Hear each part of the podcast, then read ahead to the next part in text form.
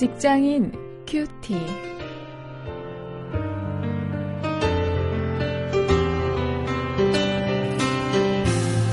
여러분 안녕하십니까? 8월 10일 오늘도 사사기 7장 1절부터 25절 말씀을 가지고 믿음을 주제로 해서 300명이 없어도 하나님은 구원하신다. 이런 제목으로 함께 말씀을 묵상하시겠습니다.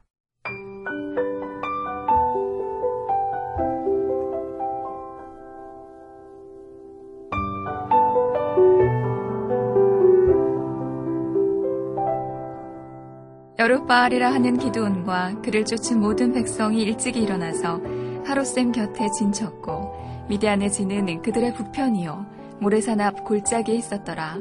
여호와께서 기드온에게 이르시되 너를 쫓은 백성이 너무 많은즉 내가 그들의 손에 미디안 사람을 붙이지 아니하리니 이는 이스라엘이 나를 거스려 자긍하기를 내 손이 나를 구원하였다 할까 함이니라.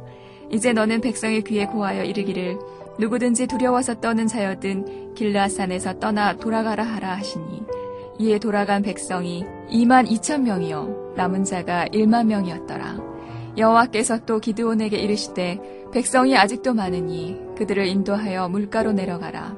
거기서 내가 너를 위하여 그들을 시험하리라.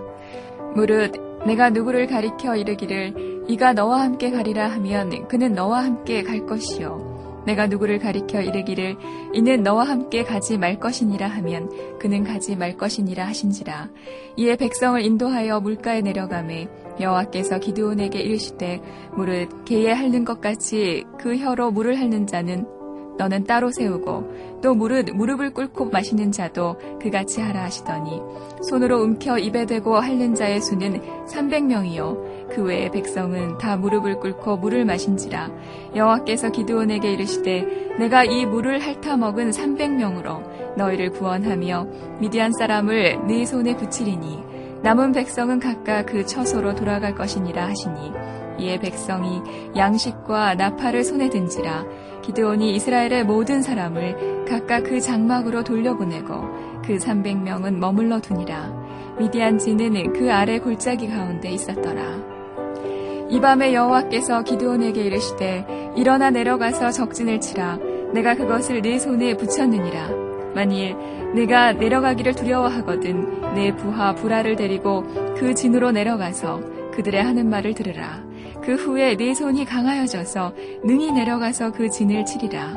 기드온이 이에 그 부하 부라를 데리고 군대가 있는 진가에 내려간즉 미디안 사람과 아말렉 사람과 동방의 모든 사람이 굴짝에 누웠는데 메뚜기의 중다함 같고 그 약대의 무수함이 해변의 모래가 수다함 같은지라 기드온이 그곳에 이른즉 어떤 사람이 그 동무에게 꿈을 말하여 이르기를 내가 한 꿈을 꾸었는데 꿈에 보리떡 한 덩어리가 미디안 진으로 굴러 들어와서 한 장막에 이르러 그것을 쳐서 무너뜨려 엎드러 뜨리니 곧 쓰러지더라. 그 동무가 대답하여 가로되 이는 다른 것이 아니라 이스라엘 사람 요아스의 아들 기드온의 칼날이라. 하나님이 미디안과 그 모든 군대를 그의 손에 붙이셨느니라 하더라. 기드온이 그 꿈과 해몽하는 말을 듣고 경배하고 이스라엘 진중에 돌아와서 이르되 일어나라 여호와께서 미디안 군대를 너희 손에 붙이셨느니라 하고 300명을 세 대로 나누고 각 손에 나팔과 빈 항아리를 들리고 항아리 안에는 횃불을 감추게 하고 그들에게 이르되 너희는 나만 보고 나의 하는 대로 하되 내가 그 진가에 이르러서 하는 대로 너희도 그리하여 나와 나를 쫓는 자가 다 나팔을 불거든 너희도 그 진 사면에서 또한 나팔을 불며 이르기를 여호와를 위하라 기드온을 위하라 하라 하니라. 기드온과 그들을 쫓은 100명이 이경초에 진가에 이른즉 번병에 체번할 때라 나팔을 불며 손에 가졌던 항아리를 부수니라. 세 대가 나팔을 불며 항아리를 부수고 좌수의 횃불을 들고 우수의 나팔을 들어 불며 외쳐 가로되 여호와와 기드온의 칼이여 하고 각기 당처에 서서 그 진을 사면으로 에워싸매 그 온 적군이 다름질하고 부르짖으며 도망하였는데 300명이 나팔을 불 때에 여호와께서 그 온 적군으로 동무끼리 칼날로 치게 하심으로 적군이 도망하여 스레라의 베시다에 이르고 또 답밭에 가까운 아벨무홀라의 경계에 이르렀으며 이스라엘 사람들은 납달리와 아셀과 문하세에서부터 모여서 미디안 사람을 쫓았더라. 기드온이 사자를 보내어 에브라임 온 산지로 두루 행하게 하여 이르기를 내려와서 미디안 사람을 치고 그들을 앞질러 벳바라와 요단에 이르기까지 나루턱을 취하라 하매 이에 에브라임 사람들이 다 모여서 벳바라와 요단에 이르기까지 그 나루턱을 취하고 또 미디안 두 방백 오랩과 스앱을 사로잡아 오랩은 오랩 바위에서 죽이고 스앱은 스앱 포도주 틀에서 죽이고 미디안 사람을 추격하고 오랩과 스앱의 머리를 가지고 요단 저편에서 기드온에게로 나아오니라.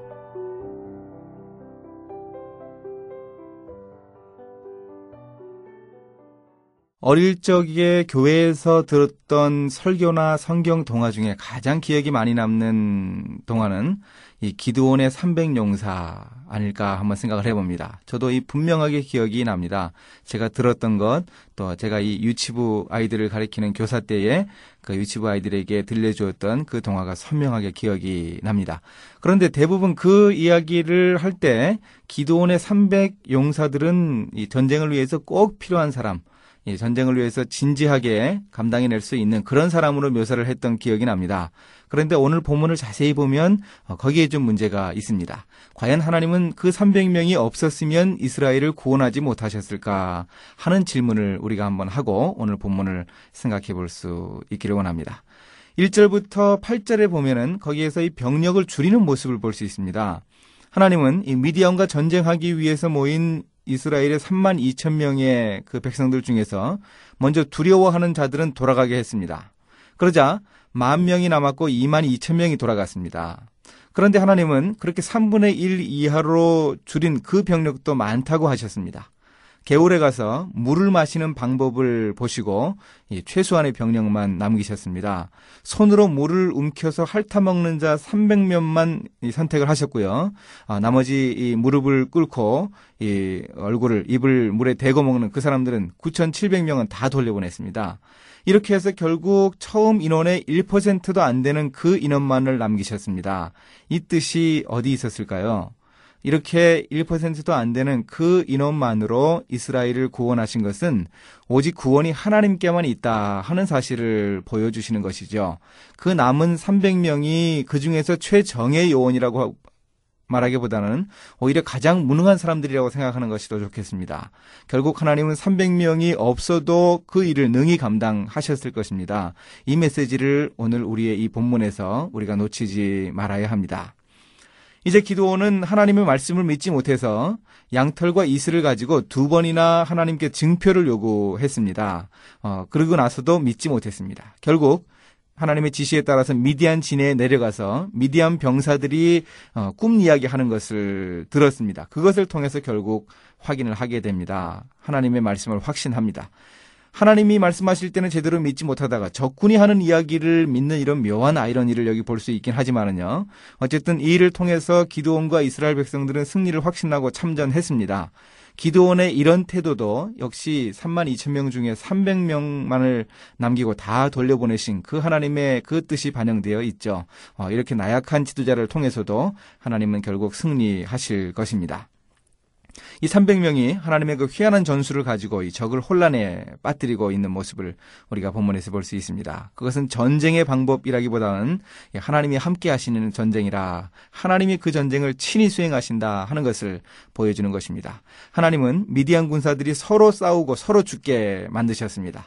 그 도망하는 적을 추격하기 위해서 기도원은 에브라임 사람들을 불러서 도움을 요청했습니다. 그래서 이제 전쟁을 마무리만 하면 되었습니다. 그러니 결국 300명이 대단한 능력이 있어서가 아니라 기도원이 어, 대단한 리더십이 있어서가 아니라 하나님이 함께 하시는 전쟁 이것을 여기서 보여주는 것입니다.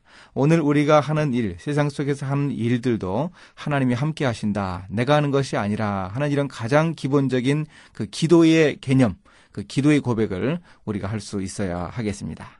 이제 말씀을 보고 실천거리를 찾아봅니다.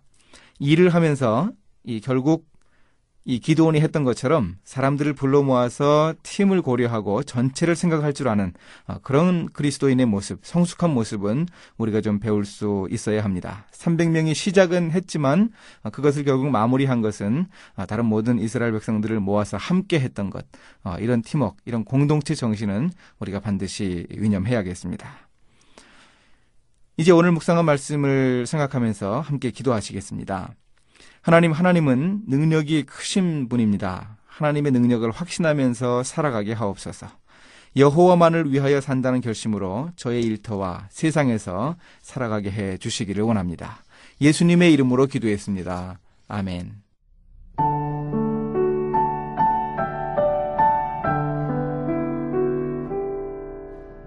남미에서 인디오 전도를 하던 엘리어 선교사가 선교회관을 건축하고 있었습니다. 그 회관에는 인디오를 위한 병원과 학교, 선교를 위한 필수적인 시설들이 함께 건축되고 있었지요. 1년 이상 열심히 일해서 거의 완성 단계에 이르렀을 때 어느 날 갑자기 큰 홍수가 나서 모든 것이 다 떠내려가 버리고 말았습니다. 얼마 후 엘리엇은 그가 사랑하는 사람에게 편지를 보냈죠. 나의 모든 수고와 땀과 기도가 들어있는 선교관을 휩쓴 홍수 속에서 하나님의 음성을 들었습니다. 나는 아직도 너의 하나님이다. 지금도 너는 나를 신뢰할 수 있느냐? 이제 나의 노력은 물거품이 되었지만 하나님이 다시 시작하실 것입니다. 하나님을 신뢰하기만 하면 아무것도 없어도 새로 시작하십니다.